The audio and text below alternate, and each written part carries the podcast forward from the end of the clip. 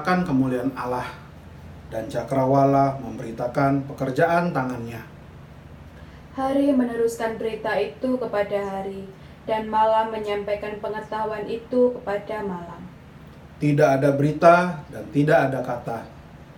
Suara mereka tidak terdengar. Tetapi gema mereka terpencar ke seluruh dunia, dan perkataan mereka sampai ke ujung bumi. Kami undang jemaat untuk bangkit berdiri. Mari kita memulai ibadah kita dengan menyanyikan NKB 217 bait pertama dan kedua semua yang tercipta.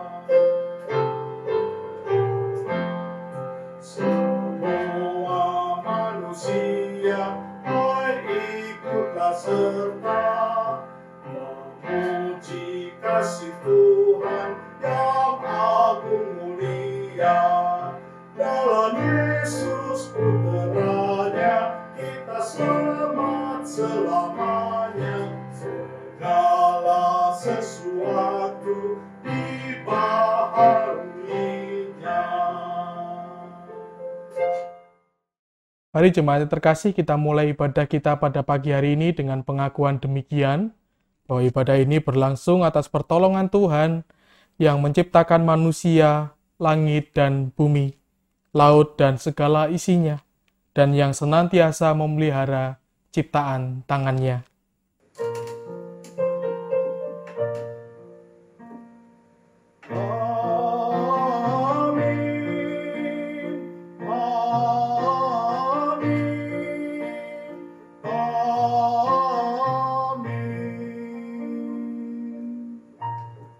Salam sejahtera bagi kita sekalian. dan beserta saudara juga. Silakan duduk. Alangkah sungguh baik jika kita peduli, melawat dan mendoakan saudara-saudara kita yang berkesusahan atau sakit. Adalah sungguh baik jika kita mengulurkan tangan membantu mereka yang berkesah. Namun, adakah kita melakukannya karena itulah yang dikehendaki Tuhan? Ataukah kita melakukannya semata sebagai tugas pelayanan komisi atau tugas yang diberikan gereja? Apa yang kita perbuat hendaknya mencerminkan iman kita yang berdasarkan pada firman Tuhan. Bukan semata menjalankan tugas, apalagi karena motivasi tertentu. Demikianlah adanya pada saat pandemi ini banyak pihak yang mengulurkan tangan untuk kepentingan golongan dan politik. Banyak pihak yang mendompleng popularitas dengan melontarkan kritik dan pendapat, baik yang membangun maupun yang menyesatkan. Kehidupan keimanan kita, terutama pada saat sulit seperti ini, diuji dan dimurnikan. Jika kita mau berserah pada tuntunan firman Tuhan. Marilah kita uji hati kita. Apakah kita sudah menjadi pelaku firman yang benar? Marilah kita datang pada Tuhan yang memanggil kita dengan lembut, menawarkan pertolongannya agar kita dapat memahami firman dan melakukannya yang benar. Umat dipersilahkan berdoa pribadi terlebih dahulu dan ditutup oleh kami.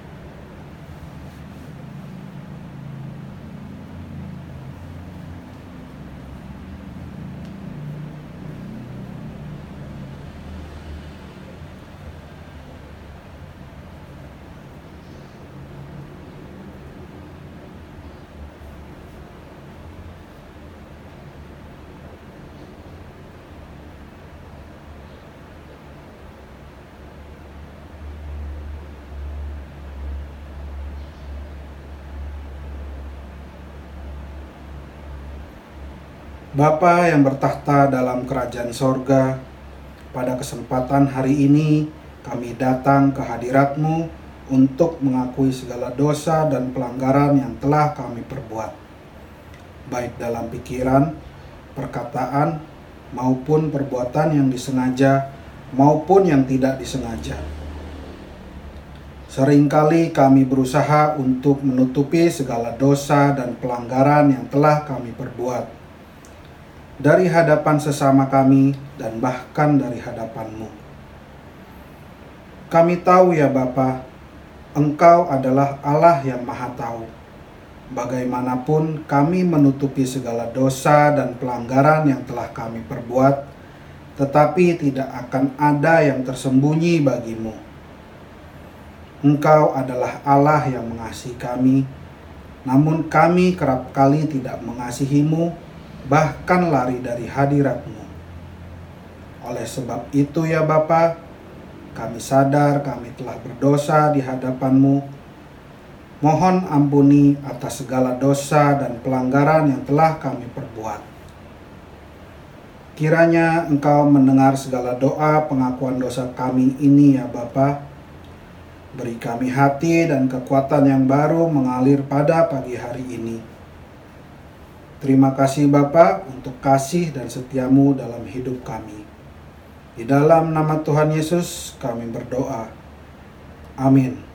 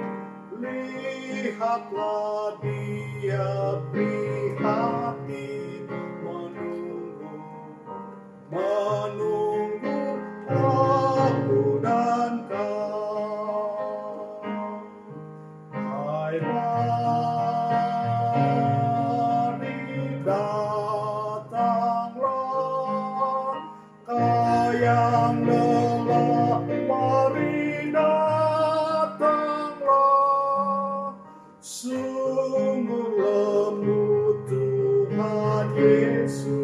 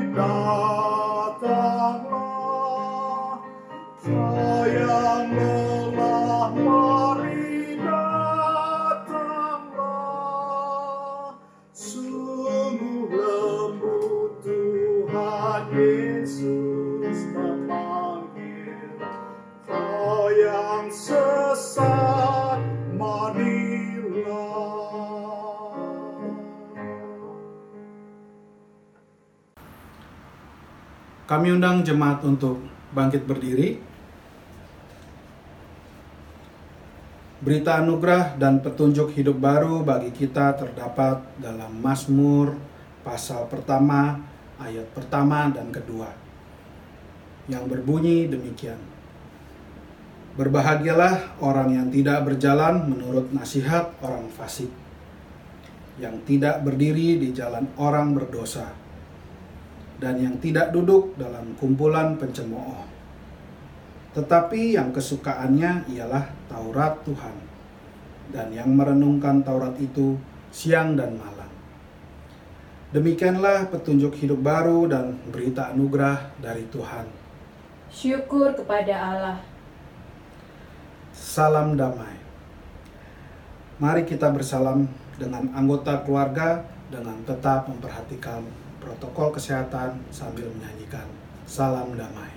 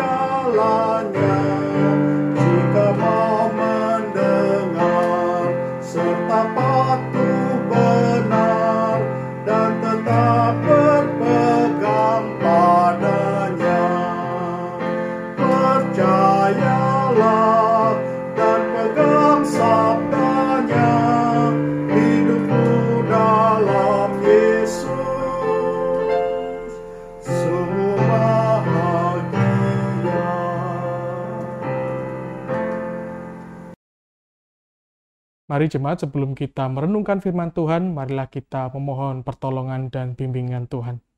Mari kita berdoa. Kami mengucap syukur atas penyertaan Tuhan dalam kehidupan kami, sehingga kami boleh melaksanakan segala tanggung jawab kami dan juga pelayanan kami dalam satu minggu penuh ini dengan penuh syukur dan juga penuh sukacita karena pertolongan Tuhan. Dan bila sebentar kami akan merenungkan firman Tuhan, kami pun juga mohon kiranya Tuhan memberkati kami dan menolong kami. Terlebih, kiranya juga hambamu senantiasa Tuhan perlengkapi, sehingga setiap perkataan yang keluar dari mulut hamba itu hanya karenamu, dan kiranya juga setiap orang yang boleh mendengarkannya, boleh memahami firman Tuhan. Inilah seluruh permohonan kami Tuhan. Demi Kristus Yesus kami berdoa. Amin. Pembacaan Injil Tuhan Yesus Kristus diambil dari Injil Markus pasal ke-7. Kita akan membaca ayat 1 sampai 8, lalu dilanjutkan ayat 14 sampai 15 dan dilanjutkan ayat 21 sampai 23. Demikianlah firman Tuhan. Pada suatu kali, serombongan orang Farisi dan beberapa ahli Taurat dari Yerusalem datang menemui Yesus. Mereka melihat bahwa beberapa orang muridnya makan dengan tangan najis, yaitu dengan tangan yang tidak dibasuh. Sebab orang-orang Farisi, seperti orang-orang Yahudi lainnya, tidak makan kalau tidak melakukan pembasuhan tangan lebih dulu, karena mereka berpegang pada adat istiadat nenek moyang mereka. Dan kalau pulang dari pasar, mereka juga tidak makan kalau tidak lebih dahulu membersihkan dirinya. Banyak warisan lain lagi yang mereka pegang, umpamanya hal mencuci cawan, kendi, dan perkakas-perkakas tembaga. Karena itu, orang-orang Farisi dan ahli Taurat itu bertanya kepadanya, "Mengapa murid-muridmu tidak hidup menurut adat istiadat nenek moyang kita, tetapi makan dengan tangan najis?" Jawabnya kepada mereka, Benarlah nubuat Yesaya tentang kamu, hai orang-orang munafik.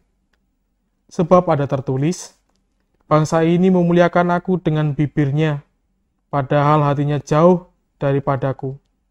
Percuma mereka beribadat kepadaku, sedangkan ajaran yang mereka ajarkan ialah perintah manusia. Perintah Allah kamu abaikan untuk berpegang pada adat istiadat manusia. Ayat 14-15 Lalu Yesus memanggil lagi orang banyak dan berkata kepada mereka, Kamu semua dengarlah kepadaku dan camkanlah. Apa pun dari luar yang masuk ke dalam seseorang tidak dapat menajiskannya, tetapi apa yang keluar dari seseorang itulah yang menajiskannya. Ayat 21 sampai 23 Sebab dari dalam dari hati orang timbul segala pikiran jahat, percabulan, pencurian, pembunuhan, persinahan, keserakahan, kejahatan, kelicikan, hawa nafsu, iri hati, hujat, kesombongan, kebebalan. Semua hal-hal jahat ini timbul dari dalam dan menajiskan orang. Demikianlah Injil Yesus Kristus, yang berbahagia adalah mereka yang mendengarkan firman Allah dan yang memeliharanya dalam kehidupan mereka hari lepas hari. Haleluya.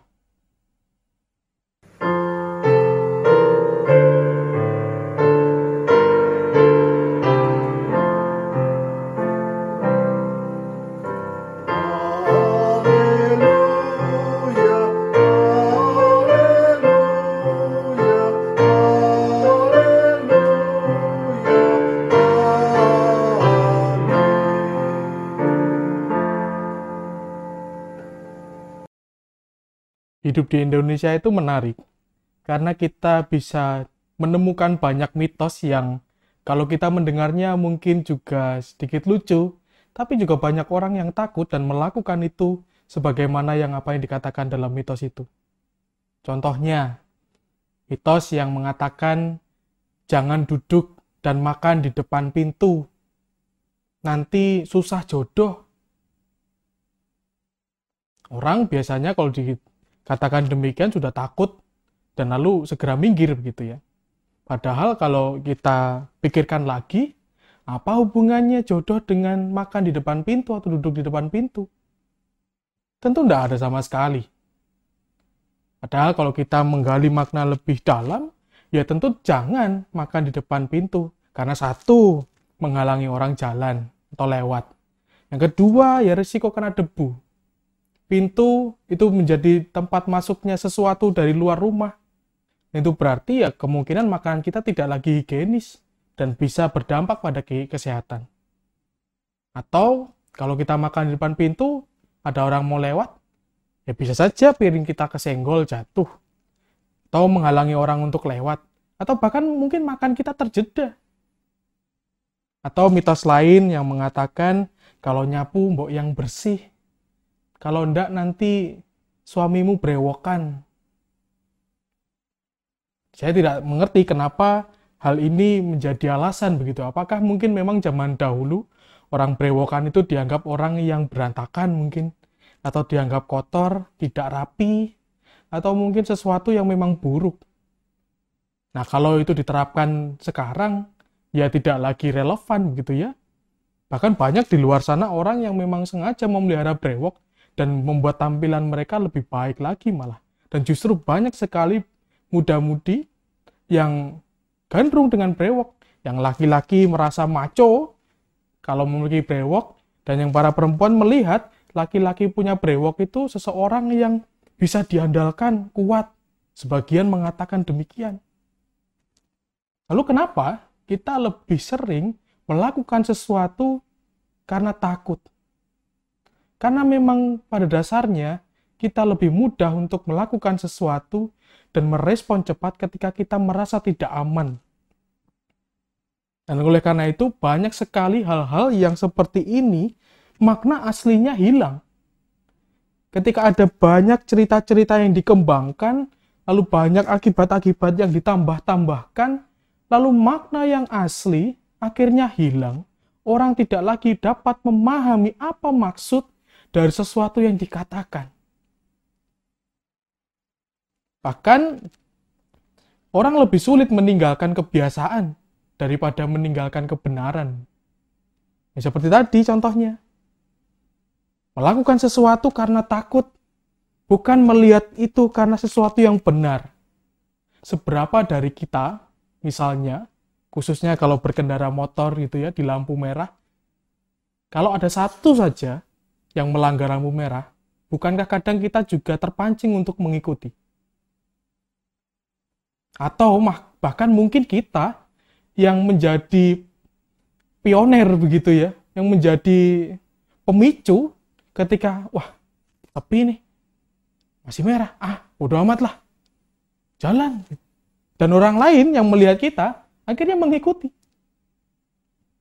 Kebiasaan-kebiasaan ini memang kadang sangat melekat luar biasa, lalu kita mulai melupakan itu bahwa seharusnya kita melakukan segala sesuatu karena kita melihat maknanya itu apa kebenarannya seperti apa. Dan dalam bacaan kita, kita juga melihat bahwa orang-orang Farisi dan beberapa ahli Taurat ini mengkritik Tuhan Yesus dan para muridnya memang betul pada dasarnya mengkritik karena mereka melakukan, para murid Yesus melakukan sesuatu yang najis sebenarnya. Tapi kalau kita membaca dan melihat bahwa rasa-rasanya ketika mereka mengatakan sesuatu yang najis ini bukan semata-mata untuk mengingatkan bahwa itu menjadi satu hal yang penting untuk dilakukan, tetapi bergeser hanya untuk mencari kesalahan para murid dan Tuhan. Mereka melihat bahwa ya sudah, para murid salah, ya harus ditegur. Tapi mereka lupa dan tidak mampu melihat kenapa sampai hal itu menjadi sebuah keharusan gitu. Kenapa hal itu menjadi sesuatu yang dianjurkan untuk dilakukan? Memang pada tradisi Israel membasuh kaki dan tangan menjadi satu hal yang wajib ketika seseorang masuk ke rumah setelah dia melakukan perjalanan. Tentu ini bukan tanpa maksud. Kita mengetahui pada zaman itu mereka bergeraknya atau mobilitas mereka bukan dengan kendaraan yang bersih seperti saat ini. Mereka bisa mengendarai unta, bahkan tidak jarang juga jalan kaki. Oleh karena itu, ketika mereka masuk rumah, tentu ada bagian-bagian yang kotor dari badan mereka, ya, khususnya kaki dan tangan. Kaki tentu berjumpa dengan debu, berjalan lewat bebatuan, dan mungkin bahkan lumpur, dan tangan tentu kita memegang sesuatu dan juga tidak mungkin itu semuanya bersih. Dan itu menjadi satu hal yang digumulkan oleh orang-orang Israel bahwa membasuh kaki dan tangan itu penting. Terlebih ketika mau makan. Tapi orang-orang ahli, Faris, ahli Taurat dan orang-orang Farisi ini tidak melihat itu. Tidak mampu melihat makna yang itu. Mereka hanya melihat bahwa itu adalah yang najis itu salah, itu pokoknya tidak boleh dilakukan tanpa menggumuli makna yang benar. Hal seperti ini bisa memicu kita kepada cara hidup yang eksklusif kalau kita juga melakukan hal ini. Ketika kita merasa sudah melakukan sesuatu yang benar, ketika kita sudah merasa melakukan sesuatu yang disepakati bersama, tidak melanggar begitu, Lalu ketika ada seseorang yang melanggar, kita bukan berusaha untuk menegur, tapi untuk apa? Menghakimi. Ketika kita melihat orang yang melakukan tindakan yang berbeda daripada kita, kemungkinan besar yang kita lakukan adalah menghakimi dan menyalahkan. Mungkin kalau dalam hal-hal sepele, dalam hal rumah tangga mungkin, dalam hal yang sesuatu yang sederhana, hal itu tidak berdampak banyak. Tapi coba bayangkan kalau cara kehidupan seperti itu, itu juga mempengaruhi cara ibadah kita. Mempengaruhi kehidupan iman kita. Mempengaruhi cara hidup kita. Bahkan mempengaruhi cara berelasi kita dengan orang lain. Ketika kita merasa paling benar, lalu menghakimi orang lain, menyalahkan orang lain, dan pada akhirnya kita tidak menjadi berkat, malah justru menjadi sumber permasalahan. Karena orang tidak suka dengan kehadiran kita, karena orang bisa mengatakan, aduh, orang ini pasti akan mengkritik lagi. Kritik apa lagi yang mau dikatakan? Aduh, orang ini pasti akan komen lagi nih nantinya.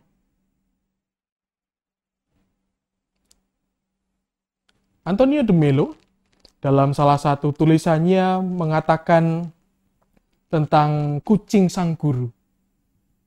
Dia mengisahkan bahwa suatu ketika di sebuah biara, ketika mereka ingin mengadakan ibadah malam, ada seekor kucing yang mengeong-ngeong gitu, berisik minta ampun gitu, dan mengganggu ibadah mereka. Akhirnya sang guru meminta seorang murid untuk mengekang kucing itu, membeli tali agar kucing itu tidak mengganggu ibadah itu lagi. Nah, ternyata cara ini efektif. Kucing itu diam dan tidak lagi mengganggu ibadah. Lalu besok malamnya, hal itu dilakukan oleh para murid. Para murid menganggap bahwa cara ini efektif, biar ibadah kami nantinya tidak terganggu. Pada akhirnya ini menjadi sebuah kebiasaan yang turun-temurun begitu. Bahkan ketika sang guru meninggal, kebiasaan ini masih terus dilakukan. Bahkan ketika kucing itu tadi mati, para murid membeli kucing baru hanya untuk ditali ketika ibadah malam akan dimulai. Dan hal itu berjalan terus-menerus sampai kepada akhirnya ketika generasi selanjutnya memunculkan banyak tulisan tentang tafsir, fungsi atau manfaat seekor kucing dalam ibadah.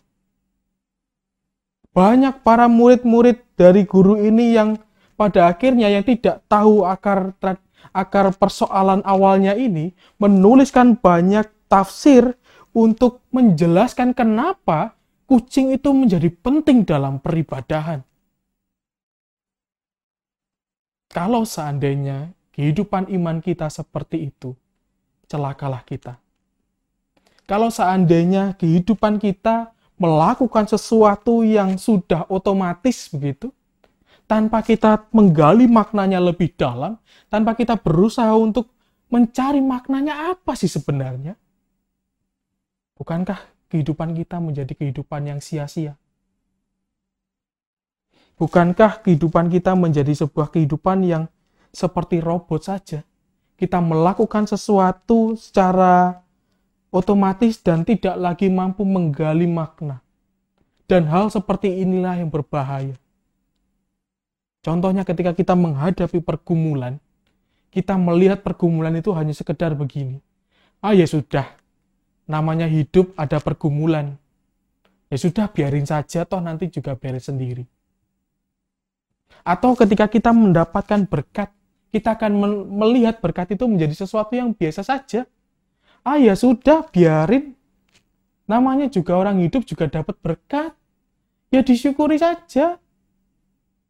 Kita tidak lagi menangkap makna yang benar dari segala peristiwa yang kita hadapi masih untung kalau kita melihat itu, ya sudahlah, ya sudahlah. Lalu bagaimana kalau kita melihat sebuah peristiwa yang terjadi dalam kehidupan kita, lalu kita mulai menyalahkan orang lain? Atau anggapan kita salah? Atau penilaian kita terhadap sesuatu itu ternyata tidak tepat? Misalnya, ketika kita menghadapi pergumulan sakit, lalu kita menyalahkan orang lain gara-gara aku merawat orang itu terlalu capek, akhirnya aku sakit. Atau gara-gara aku terlalu fokus dengan hal itu, sehingga aku sekarang sakit. Atau karena aku terlalu banyak melakukan hal banyak untuk orang itu, maka sekarang aku yang jadi korban. Lalu kita menyalahkan banyak orang lain. Atau ketika kita mendapat berkat, kita merasa bahwa ya ini hakku. Aku sudah melakukan A, B, C, D, E, F, G gitu. Tanpa mau melihat bahwa segala sesuatu itu Tuhan izinkan terjadi dalam kehidupan kita untuk pertumbuhan iman kita. Sebagaimana dalam pergumulan kita saat ini, tema kita saat ini, hidup iman yang benar. Bagaimana kita menghayati itu semua? Kehidupan kita ketika menghadapi pergumulan, apakah kita mampu tetap bersyukur? Apakah kita kita menghadapi banyak hal, lalu kita mampu melihat itu semua buat kebaikan kita. Ada satu makna yang mungkin nanti kita dapatkan. Memang tidak saat ini, mungkin satu tahun lagi, mungkin sepuluh tahun lagi, atau mungkin beberapa waktu ke depan. Apakah kita mau menggali itu terus-menerus dengan setia, dengan taat, agar kita mampu menyadari dan merasakan bahwa ternyata Tuhan menolong dan menyertai kita. Kehidupan yang seperti dilakukan oleh orang Farisi dan ahli Taurat ini juga membawa kita kepada rasa superior yang pada akhirnya berbahaya untuk kehidupan kita. Dalam ayat 21 sampai 23 saya akan membacakannya untuk kita semua. Sebab dari dalam, dari hati orang timbul segala pikiran jahat, percabulan, pencurian, pembunuhan, persinahan, keserakahan, kejahatan, kelicikan, hawa nafsu, iri hati, hujat, kesombongan, kebebalan. Semua hal-hal jahat ini timbul dari dalam dan menajiskan orang.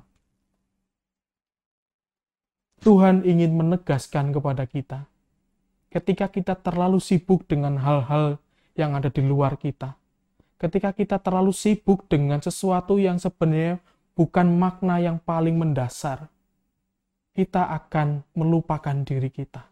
Ketika kita lalu berusaha dengan membuat badan kita lelah, menilai orang, menghakimi orang, lalu kita tidak mampu untuk bercermin. Apakah yang kita lakukan itu benar atau bukan?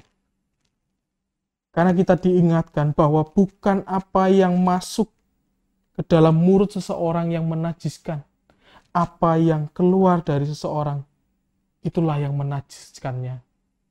Bisa jadi kehidupan kita seperti itu saat ini.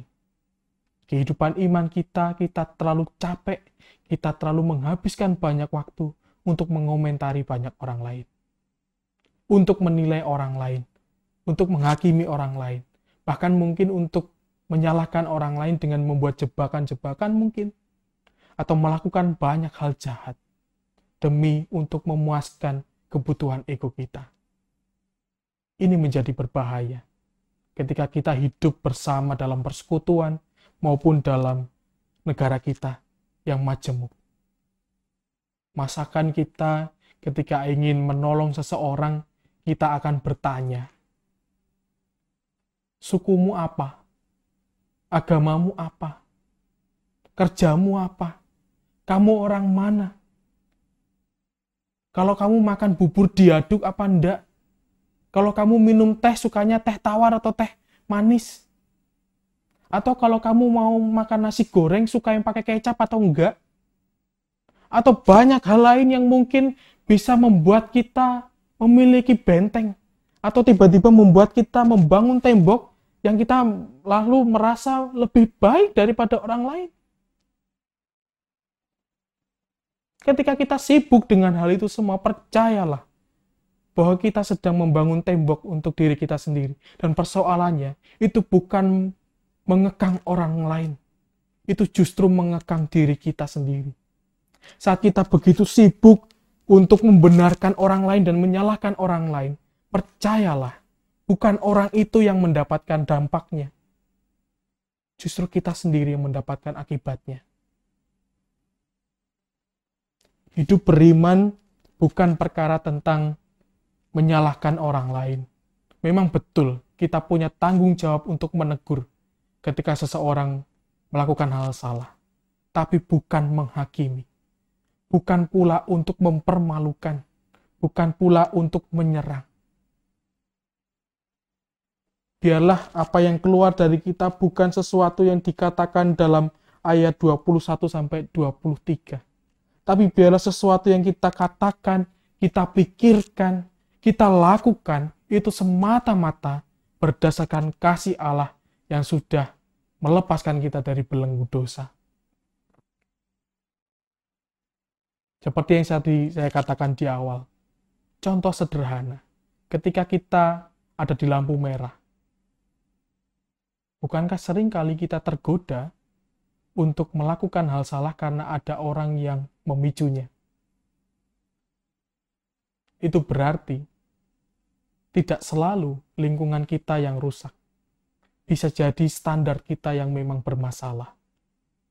Ada sebuah ungkapan yang mengatakan mutiara mau ditaruh di tempat berlumpur seperti apa pun, mau ditaruh di tempat sekotor apa pun, dia akan tetap mutiara.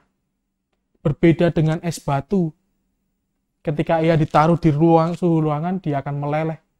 Ketika ditaruh di tempat panas, dia akan cepat meleleh. Bahkan ditaruh di kulkas, kalau kulkasnya juga tidak bagus, tetap meleleh. Dan dia hilang persoalannya, kita hidup seperti apa? Apakah kita mau seperti mutiara? Walaupun mungkin lingkungan kita tidak support, atau mungkin kita hidup di tengah lingkungan yang tidak menghargai perbedaan, tidak hidup dalam kasih, tidak hidup tertib, tidak hidup taat kepada Allah. Lalu apakah kita akan ikut-ikutan? Kalau seandainya di rumah kita punya kebiasaan-kebiasaan yang kita tahu persis itu salah. Lalu apakah kita dengan santainya akan mengatakan, ya sudah, orang tuaku melakukan itu. Oh ya sudah, anakku juga melakukan itu kok. Oh ya sudah, kakakku melakukan itu kok. Oh ya sudah, adikku juga melakukan itu kok. Apa yang salah? Begitu kita tidak memiliki prinsip, percayalah, kehidupan iman kita pun juga akan rusak. Begitu kita mudah terombang-ambingkan oleh arus kehidupan ini, percayalah, kita tidak akan dapat merasakan kasih Kristus dan pertolongan Kristus. Dengan demikian, hidup beriman bukan perkara apa orang memberikan kita kepada kita, kepada kita.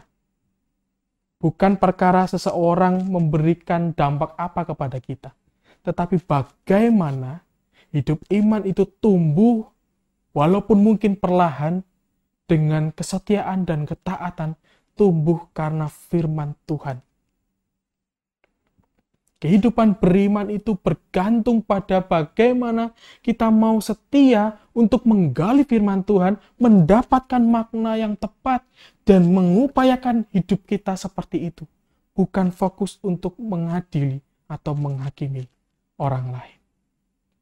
Kiranya Kristus memampukan kita untuk terus mau belajar menggali makna dalam setiap peristiwa yang kita alami, agar iman kita terus bertumbuh dan kita pun hidup dalam kasih, bukan dalam upaya untuk saling menghakimi. Tuhan memberkati kita. Amin. Jemaat saya undang untuk bangkit berdiri. Marilah kita bersama dengan umat Allah di masa lalu, masa kini, dan masa depan mengingat pengakuan pada baptisan kita menurut pengakuan iman rasuli. Aku percaya kepada Allah, Bapa yang Maha Kuasa, Halik langit dan bumi, dan kepada Yesus Kristus, Anak yang tunggal Tuhan kita, yang dikandung dari Roh Kudus, lahir dari darah Maria, yang menderita sengsara di bawah pemerintahan Pontius Pilatus, salibkan, mati dan dikuburkan, turun ke dalam kerjaan maut pada hari yang ketiga, pagi pula dari antara mati, naik sorga, duduk sebelah kanan Allah, Bapa yang Maha Kuasa. Dan dasarnya ia akan datang untuk menghakimi orang hidup dan yang mati. Aku percaya kepada Roh Kudus, gereja yang kudus dan am, persekutuan orang kudus, ampunan dosa, kebangkitan orang mati, dan hidup yang kekal. Amin. Jemaat saya silakan duduk kembali. Mari kita bersatu dalam doa Bapa, terima kasih Tuhan firman-Mu yang telah disampaikan oleh Penatua Kristen Dewantara tadi Tuhan. Semoga menjadi rema dan bisa kami meteraikan dalam kehidupan kami sehari-hari Tuhan.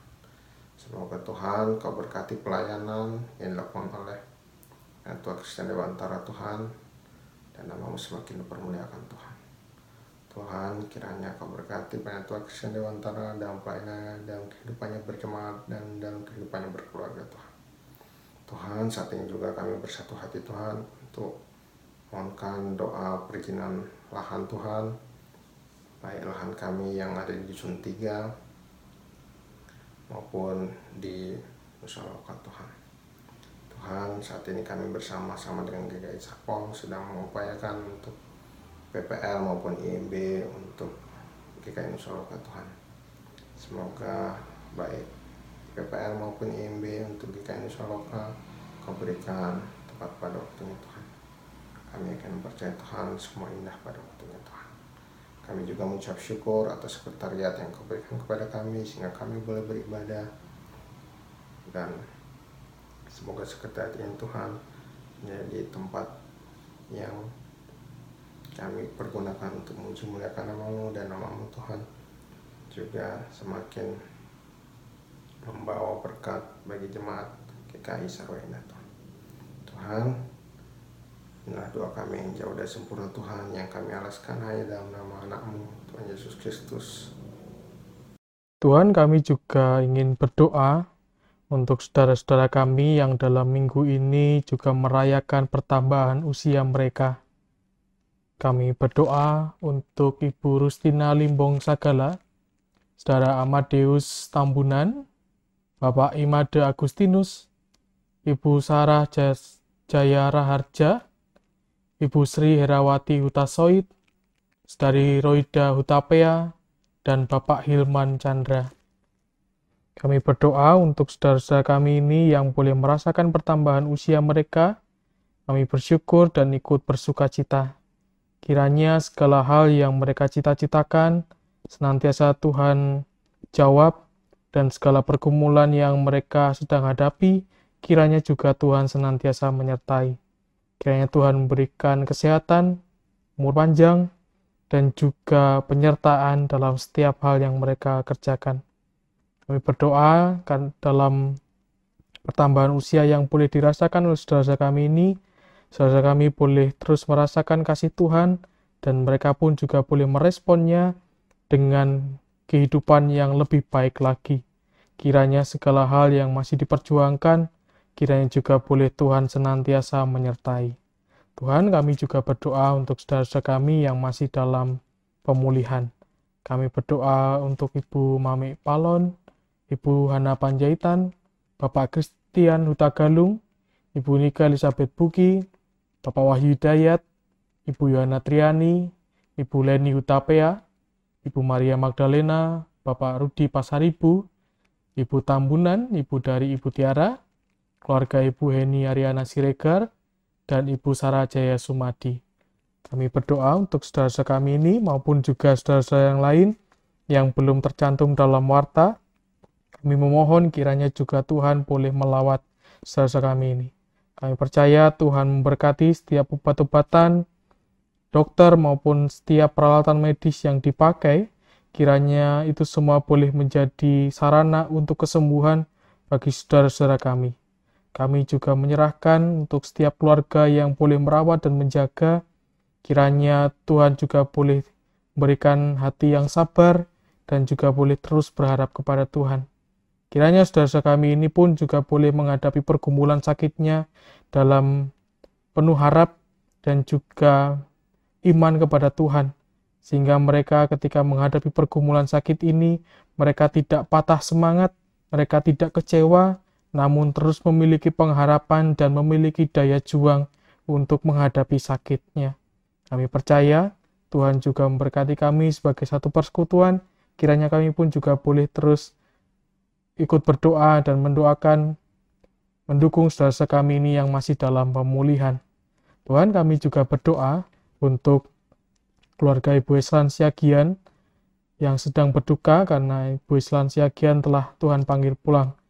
Kami berdoa kiranya Tuhan boleh terus menghiburkan keluarga ini dan Tuhan boleh terus memampukan mereka untuk tetap melangkah dalam kehidupan mereka selanjutnya. Kami pun juga berdoa untuk keluarga Pak Marino, Penatua Marino yang beberapa waktu lalu juga sedang berduka ketika ibu terkasih telah panggil pulang. Kami percaya Tuhan tidak hanya bersama orang-orang yang sedang bersuka cita, namun juga bersama dengan orang-orang yang mengalami duka cita dan pergumulan.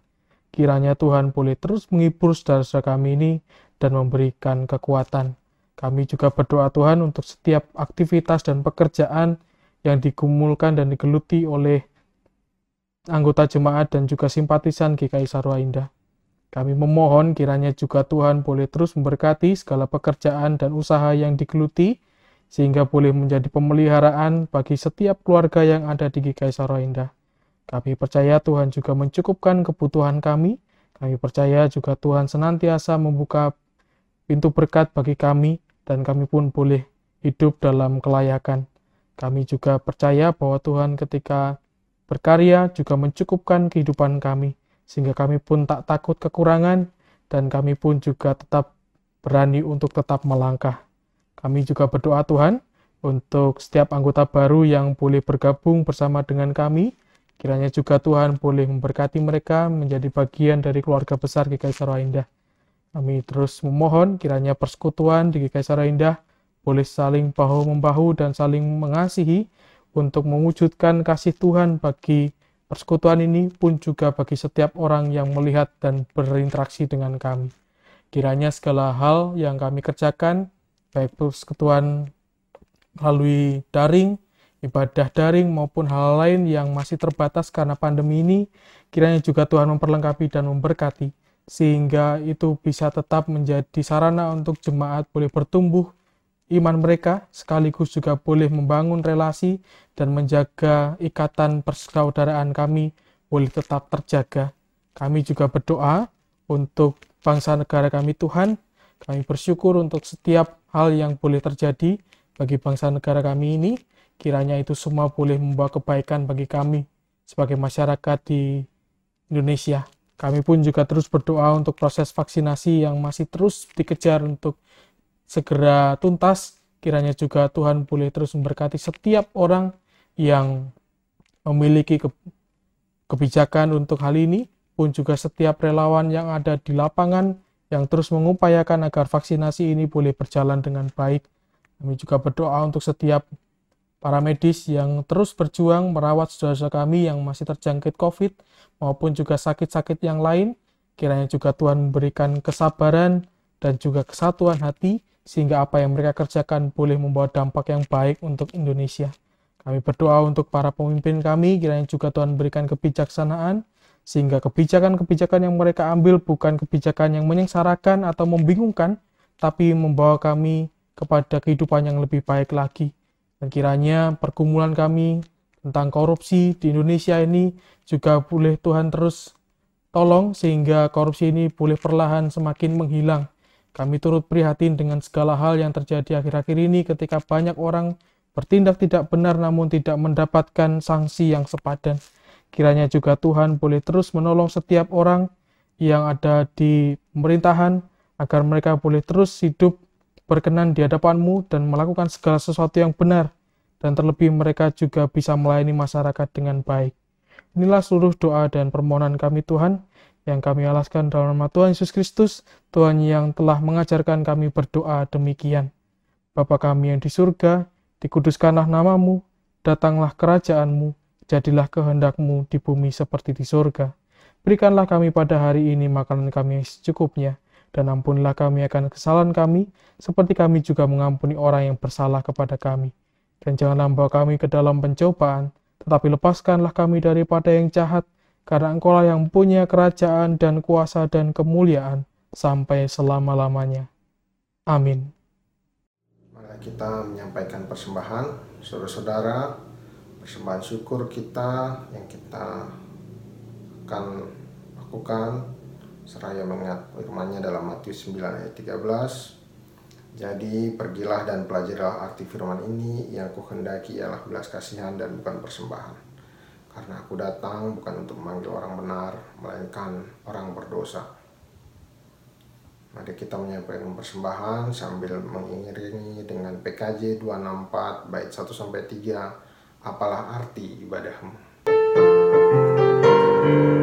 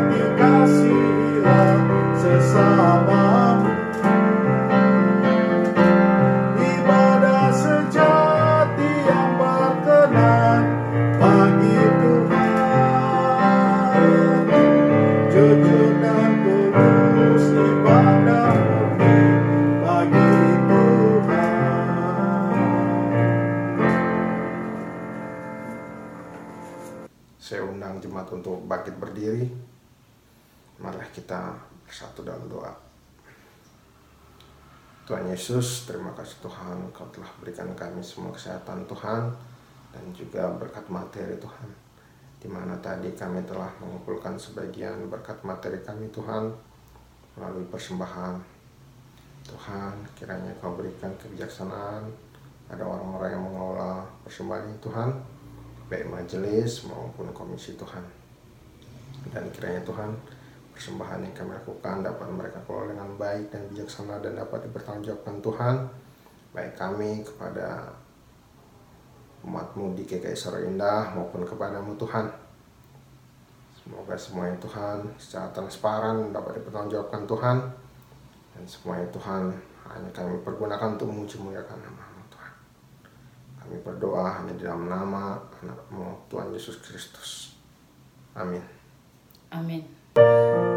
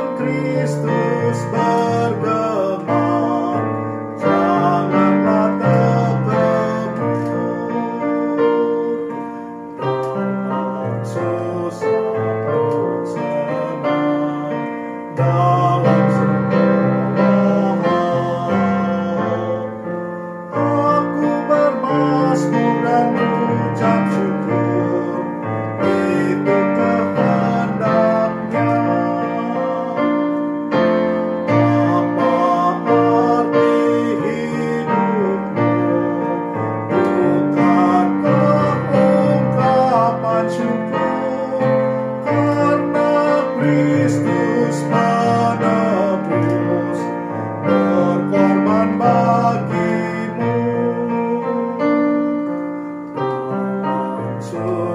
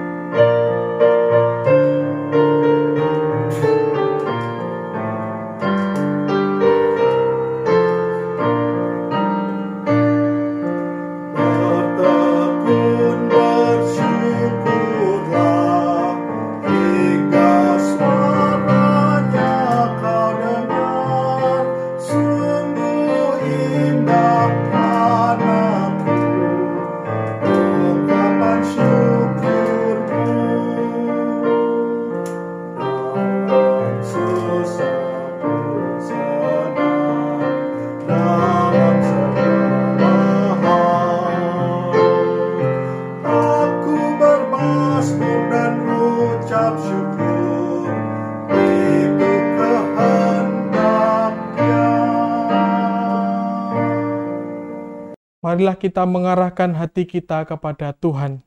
Kami mengarahkan hati kepada Tuhan. Jadilah saksi Kristus, Syukur kepada Allah, terpujilah Tuhan. kini dan selamanya. Marilah kita menerima berkat dari Tuhan. Tuhan memberkati kita dan melindungi kita. Tuhan menyinari kita dengan wajahnya dan memberi kita kasih karunia. Tuhan menghadapkan wajahnya kepada kita dan memberi kita damai sejahtera. Amin. Haleluya.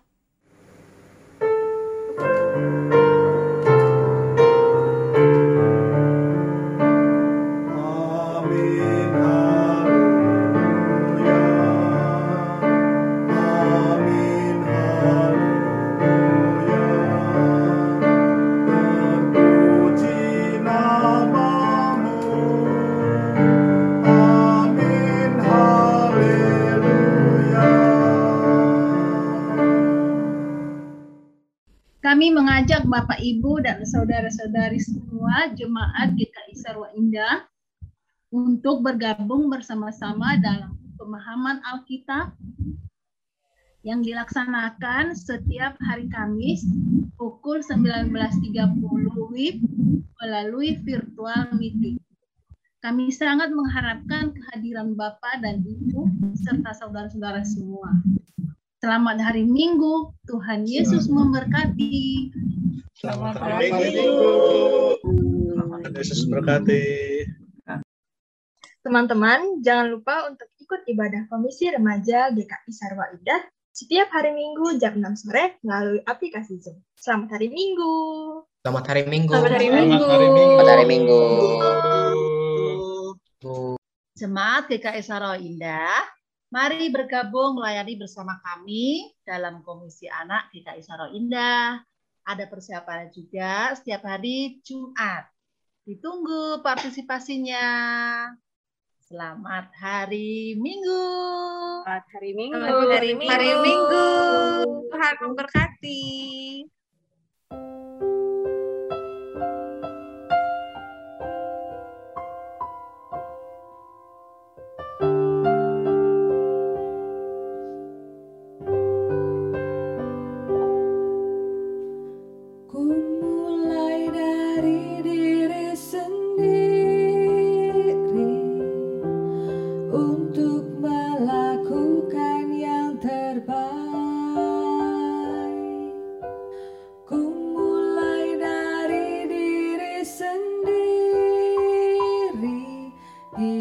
jujur dengan hikmat.